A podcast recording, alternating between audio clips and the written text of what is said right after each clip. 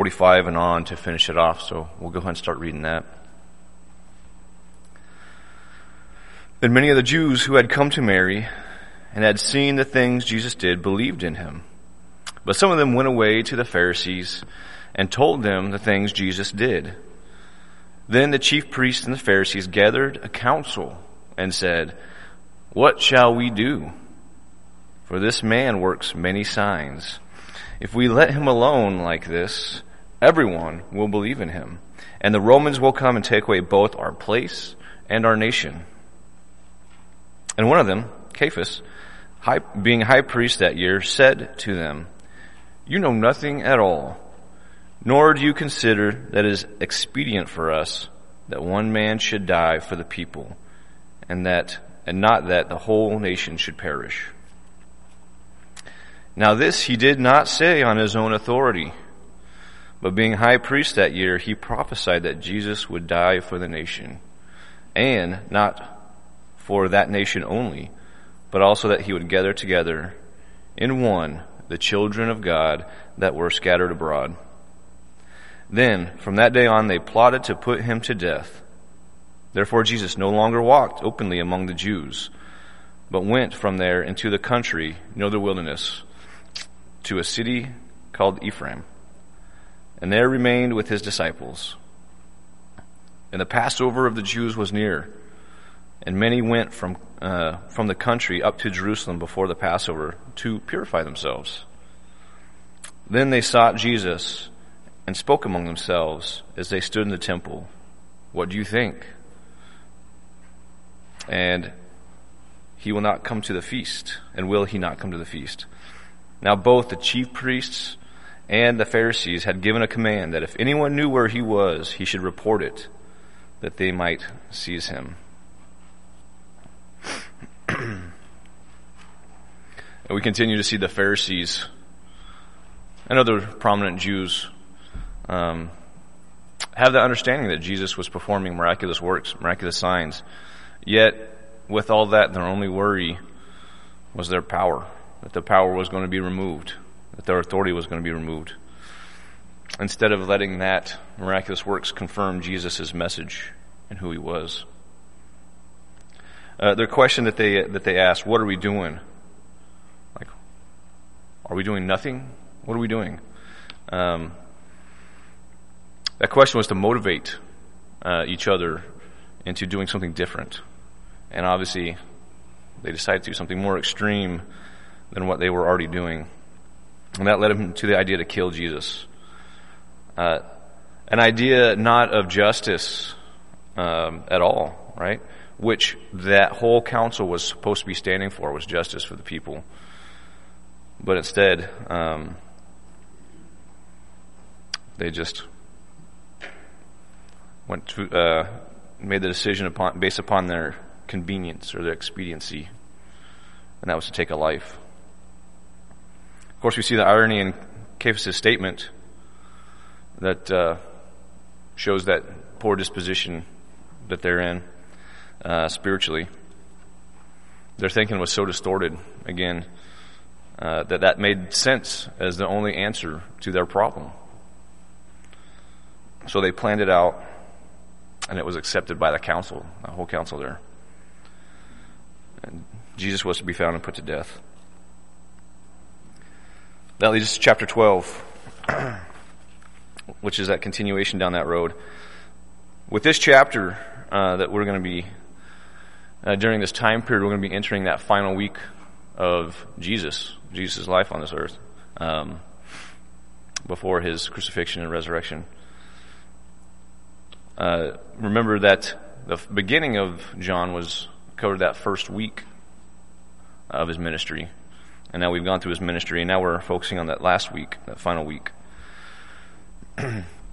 and uh, that's that's going to be the rest of John that we're going to be reading through is that final week of uh, Jesus' ministry. So let's go and continue verse 1 through 11 in chapter 12. In the six days before the Passover, um, before the Passover, Jesus came to Bethany, where Lazarus, who had been dead, whom he had raised from the dead, there they made him supper. and Martha served, but Lazarus was one who sat at the table with him. Then Mary took a pound of very costly oil of spikenard, anointed the feet of Jesus, and wiped his feet with her hair. And the house was filled with the fragrance of the oil. But one of his disciples, Judas Iscariot, Simon's son, who would betray him, said, Why was this fragrant oil not sold for 300 denarii and given to the poor? This he said, not that he cared for the poor, but because he was a thief and had the money box, and he used to take what was put in it. But Jesus said, Let her alone. She has kept this for the day of my burial. For the poor you all you have with you always, but me you do not always have. Now, a great many of the Jews knew that he was there, and they came, not for Jesus' sake only, but they might also see Lazarus, whom he had raised from the dead. But the chief priests plotted to put Lazarus to death also, because on account of him many of the Jews went away and believed in Jesus.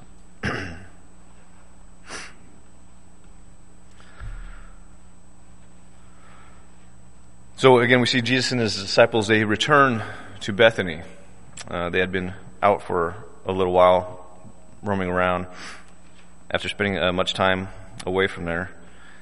And we see that anointing uh, of Mary with that costly, that costly oil, that essential oil of spikenard, uh, which was at that period used for perfumes, obviously, but also for um, flavoring uh, some spiced wines. All three of the uh, the gospel accounts, um, well, I should say, all the gospel accounts have the anointing of Jesus in, in a similar manner, but uh, only Luke's the one that differs when you're looking at those, and it appears to have be a different account, be a different story of him being anointed uh, because of those details. Uh, Matthew and Mark's account are pretty general in their uh, in their um, their details, right? Uh, all of them have it where Jesus' head's being anointed. Matthew and Mark have it where his head's being anointed. And here we see John's account talking about his feet being anointed. So Mary's using a pound of oil here, which uh, would make sense that she would have plenty to anoint his head, his feet. Uh, and Jesus actually mentioned that he, uh, that she anointed all of him. But while the focus here is on his feet, speaks uh, to Mary's her humility, her love, and her devotion to Jesus. Seems Lazarus, uh, their family, have some material wealth and, and status in the community, uh, in the Jewish community. You know, they had a tomb to put Lazarus in, which again is uh, something typical for people with with wealth. Had the money to do that. They possessed this costly ointment and uh, they had a, a lot of the Jews from the area come, uh, also from Jerusalem, at the passing of Lazarus to help comfort the family and be with them during that time. If you remember from our earlier class, uh, a denarii was uh, representative of a, a, laborer's day wage. And so um, we can see that 300 denarii would be a lot of money. It's about a, a year's a year's worth of uh, of work for a day laborer. It's a reasonable question that was brought up uh, about the, the price of it, right? Um, it's a lot of money. Uh, had it not been out of selfish interest from Judas.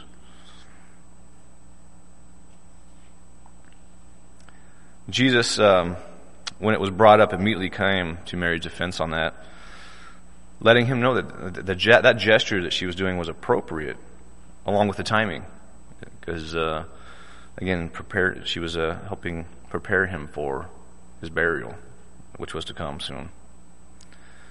And that would be the only anointing his body did receive, since he was resurrected before the women came to the tomb to take care of his body. Remember, uh, throughout all this time, Jesus always had a large group of people around him.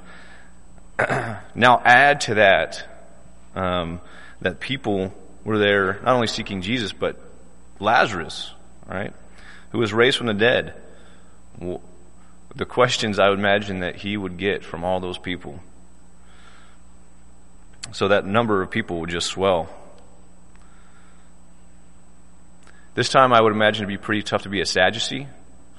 Um, of course, who do not believe in the resurrection, right? And here they are hearing about a man being resurrected. Not only resurrected, but by a person whom you hate and plan to kill. Uh, probably just adding fuel to the fire there for the Sadducees. Again, it was a resurrection that would that confirmed that person that you hate their power and uh, and their their power from God. And again, it drew those people that followed you away to follow him. Again, they were already so far down that dark path. Um, why not plan to kill Lazarus too? What is another life to them?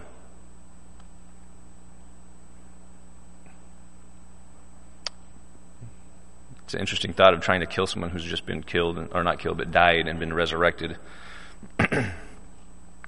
Obviously, they're wanting to kill Jesus, the source of the power, and Lazarus, the evidence of that power. And that leads us to uh, verse 12 through 19. The next day, a great multitude had come to the feast. When they had heard that Jesus was coming to Jerusalem, they took branches of palm trees and went out to meet him and cried out, Hosanna! Blessed is he who comes in the name of the Lord, the King of Israel. Then Jesus, when he had found a young donkey, sat on it, as it is written, Fear not, daughter of Zion, behold, your king is coming, sitting on a donkey's colt. His disciples did not understand these things at first. But when Jesus was glorified, then they remembered that these things were written about him, and that they had done these things to him. Therefore, the people who were with him, when he called Lazarus out of the tomb and raised him from the dead, bore witness. For this reason, the people also met him, because they heard that he had done this sign. The Pharisees therefore said among themselves, You see that you are accomplishing nothing. Look, the world has gone after him.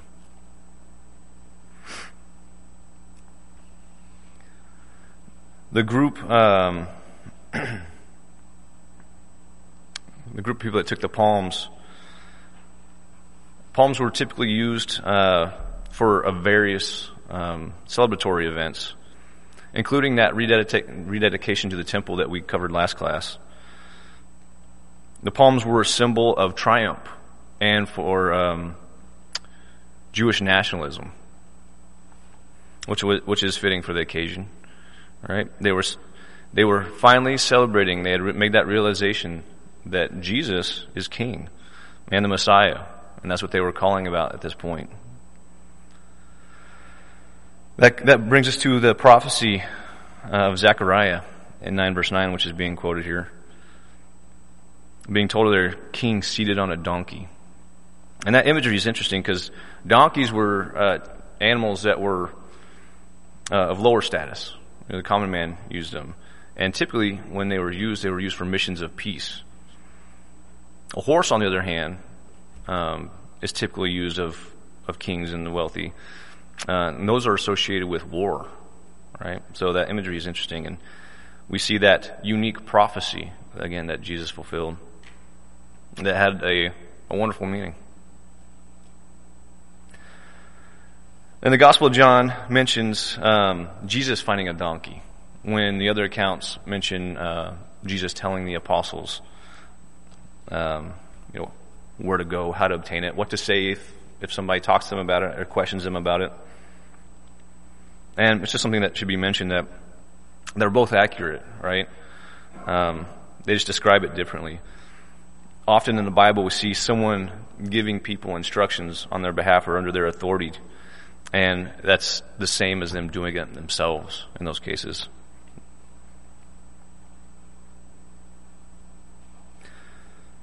Uh, we also see uh, how after the day of Pentecost, when the apostles received the Holy Spirit, um, how it helps them with the, the miraculous knowledge, recalling Scripture, and how, again, that with fulfillment uh, was through Jesus. Now leads us to verse uh, 20 through 36. Now there were certain Greeks among those who came up to worship at the feast. Then they came to Philip, who was from Bethsaida of Galilee, and asked him, saying, Sir, we wish to see Jesus. Philip came and told Andrew, and in turn Andrew and Philip told Jesus. But Jesus answered them, saying, The hour has come that the Son of Man should be glorified. Most assuredly, I say to you, unless a grain of wheat falls into the ground and dies, it remains alone. But if it dies, it produces much grain. He who loves his life will lose it, and he who hates his life in this world will keep it for eternal life. If anyone serves me, let him follow me, and where I am, there my servant will also be. If anyone serves me, him my Father will honor. We had talked earlier about uh, this this this account here where uh, the Greeks came. We talked about Andrew and who he was. And it's interesting because Philip, um, he's he's kind of taught a lesson here. But first, we have the Greeks that are going up to the feast. Uh, they're most likely proselytes because they're going to um, worship during that during that holiday. They were God-fearing Gentiles who followed Judaism. And that question, it's not answered. Um, the Greeks are brought to Jesus, and it's not really said what happens after that, but it does prompt Jesus uh, to tell them about his death and after his death that he would be drawing all people to himself. So that's a, a great message to those Greeks um, after his death. Again, it's an important message not only for the Greeks uh, who were trying to see him, but the Jews that were there. Uh, he was letting, give, hopefully, giving them that understanding that he would be opening salvation to all, right?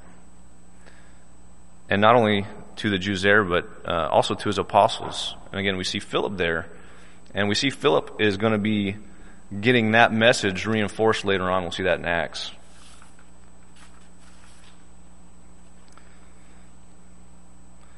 If you remember all the times that we had been reading before, Jesus' hour had not yet come. He says that multiple times to multiple people.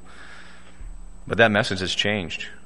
Uh, his hour was coming. It is time. At least to verse 24 to 26. Uh, and we uh, had read those in those verses. Jesus spoke to the importance of his death, which is always a good reminder to us of of um, why he had to die, the purpose of it. He had to die to make that eternal life available to all. He further explained that, um, transitioning into that, those that don't follow God and those that seek their own desires are not going to have eternal life. Right? Those who love their life. While those who hate that old sinful life. Those who love God and follow Him, that go against their self interest, they will gain that eternal life. So that's always a good message for us to remember. Jesus continues expanding upon that concept because uh, some of these almost seem uh, different until you see that connection. That the, the, all these these three different um, phrases or sayings that he he gives them almost parables. Uh, they're all connected. And he expands upon that concept, going even further, saying that um, those who are his disciples, they will follow him, uh, and they'll be transformed into his image. Right? They will be where he is. Where is Jesus right now? He's in heaven. And not only that, with the message that God will honor us that's That's mind blowing to be honored by God. What is that going to be like to receive honor from Him? Even just the smallest bit.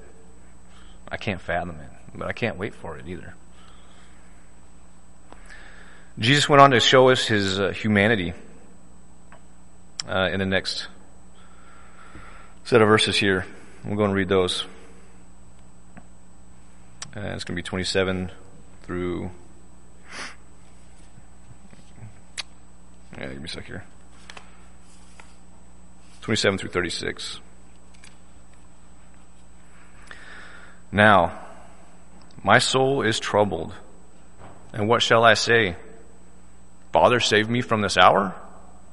But for this purpose I came to this hour. Father, glorify your name.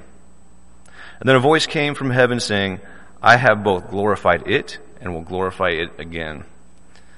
Therefore the people who stood by and heard it said that it had thundered.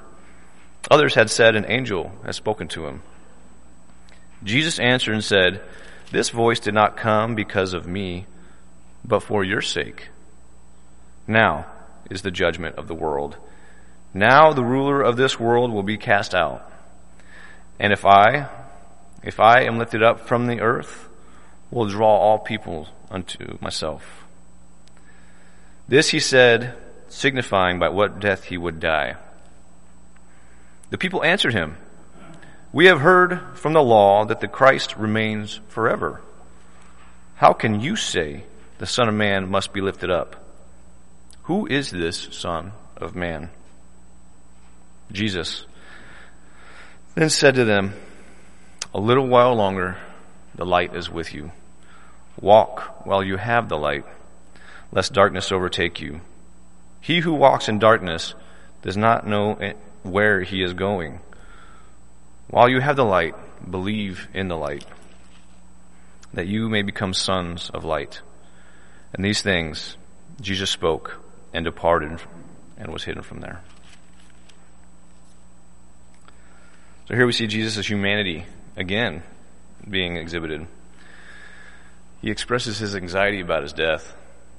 The human instinct for survival is causing an inner struggle with him. Yet, he overcomes that because he knows how important his mission is and is submitting himself to God's will. Uh, we're going to see him being mentioning here in John three times that he's troubled. He was troubled when seeing Mary and the Jews with her emotional turmoil, with them all in emotional turmoil over the death of Lazarus. And then we see him troubled and thinking about what is going to happen, uh, about what he's going to be put through uh, through that through that uh, crucifixion and his death. And then later, we're going to see him in chapter 13 being troubled at the thought of Judas, Judas's betrayal. And Jesus um, prays that the Father's name be glorified. Again, that's that resolute statement. Uh, even the, the thought of that cup being, that desire of that cup being passed on, but he, that resolute prayer that he had was that God was to be glorified. And God responded. Um,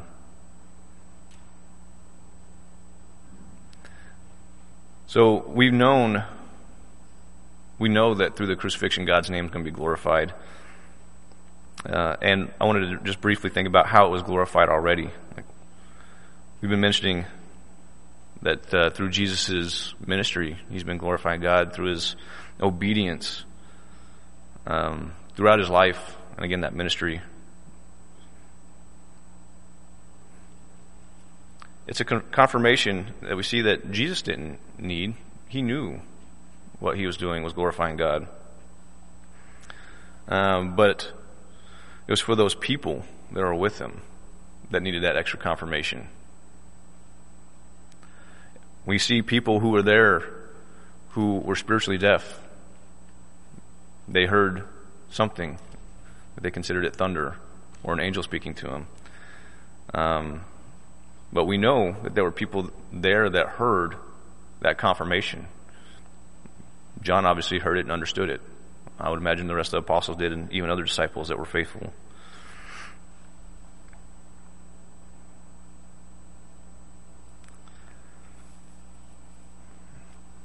And Jesus closed them out, not answering their questions um, that were misguided that was being brought up. But uh, he closed out with reminding him that he's only going to be with them a little while longer. And they should be focusing on believing, you know, researching, seeing what he was saying was true, believing him, and following him to become sons of light. And we see that he departed from them, essentially closing his public ministry in order to prepare himself and his disciples for what was to come. That leads us to verse 37.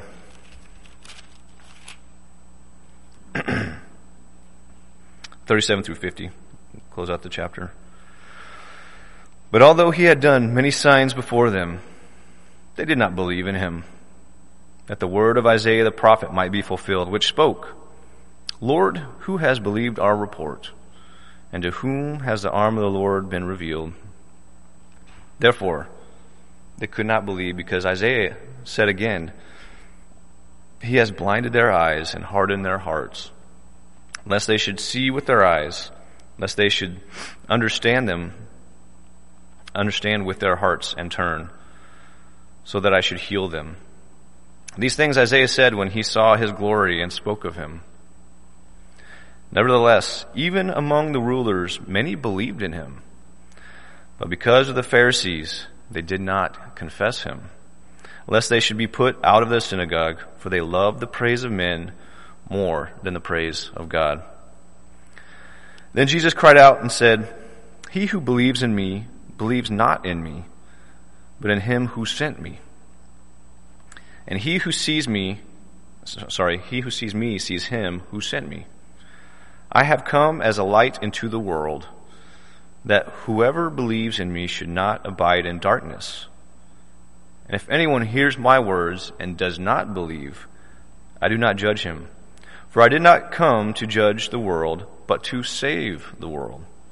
He who rejects me and does not receive my words has that which judges him. The word that I have spoken will judge him in the last day. For I have not spoken on my own authority, but the Father who sent me gave me a command, what I should say and what I should speak. And now I know that his command is everlasting life. Therefore, whatever I speak, just as the Father has told me, so I speak.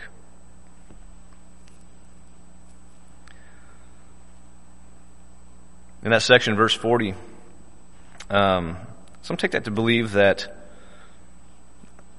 God had completely come down and blinded those people and hardened their hearts to the truth. Uh, if that was the case, there wouldn't be a purpose in Jesus trying to reason with them uh, and calling for them to believe, right?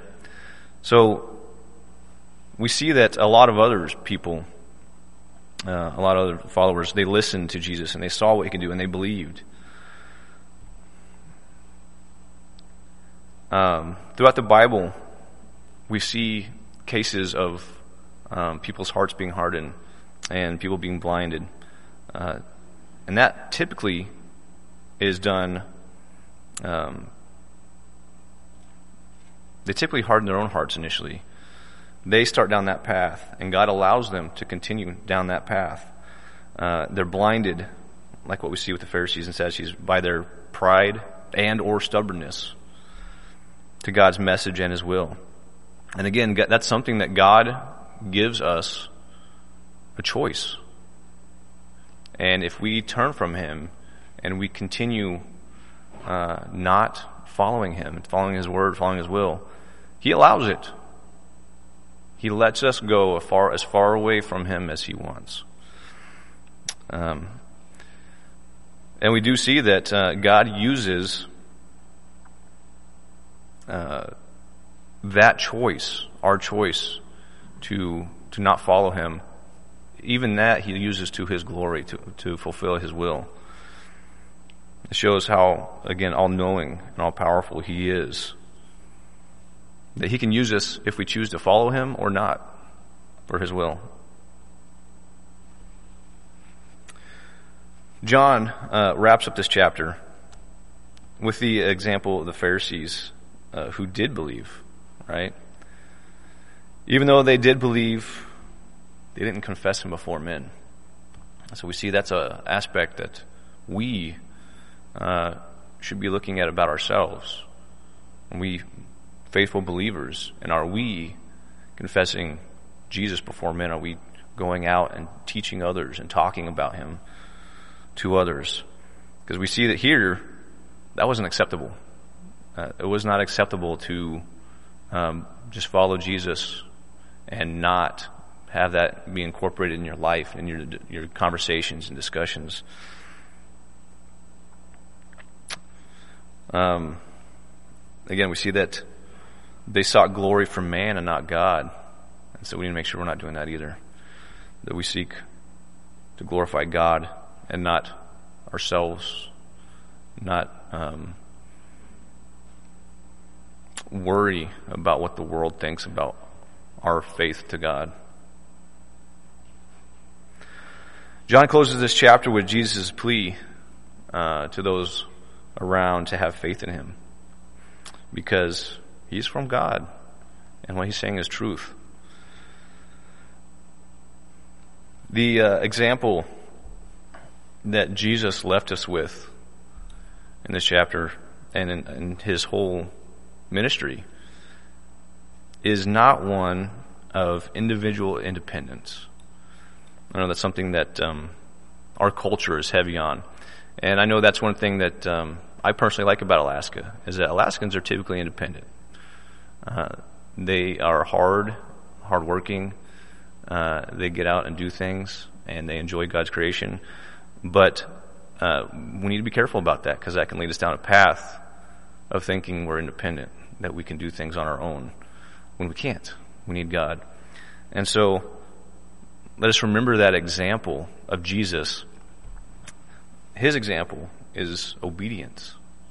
It's faithfulness. It's that humility uh, to the Father, right? And that closes us off with chapter 12. Uh, I only have two more classes for uh, to finish off John. So for the the rest of this class, we only have a couple more minutes until the bell rings. Um, I'd like to continue reading in John.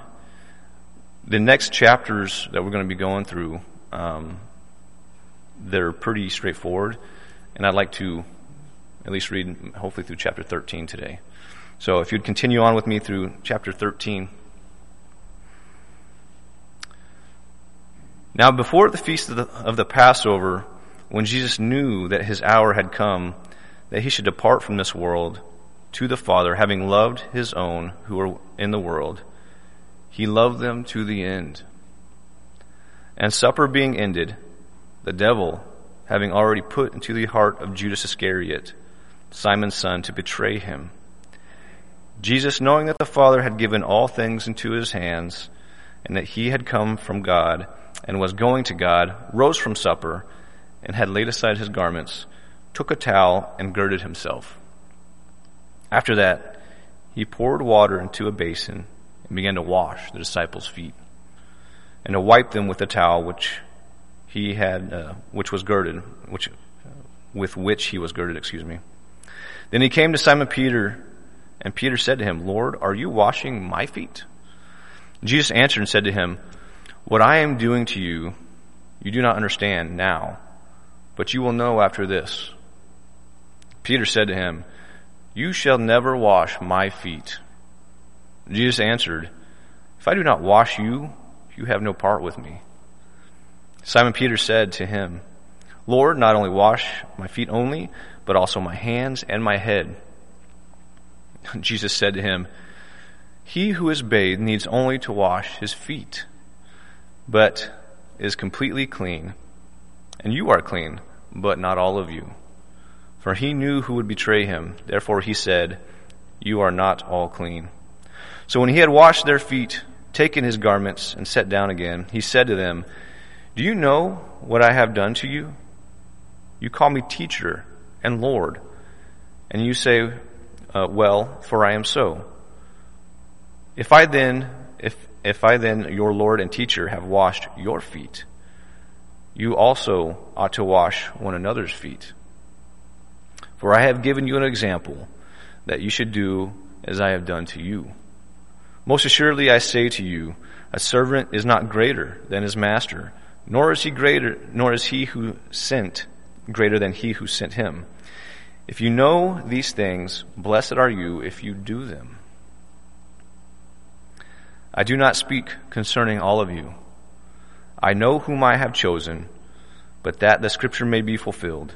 He who eats bread with me has lifted up his heel against me. Now I tell you before it comes that when it does come to pass, you may believe that I am he.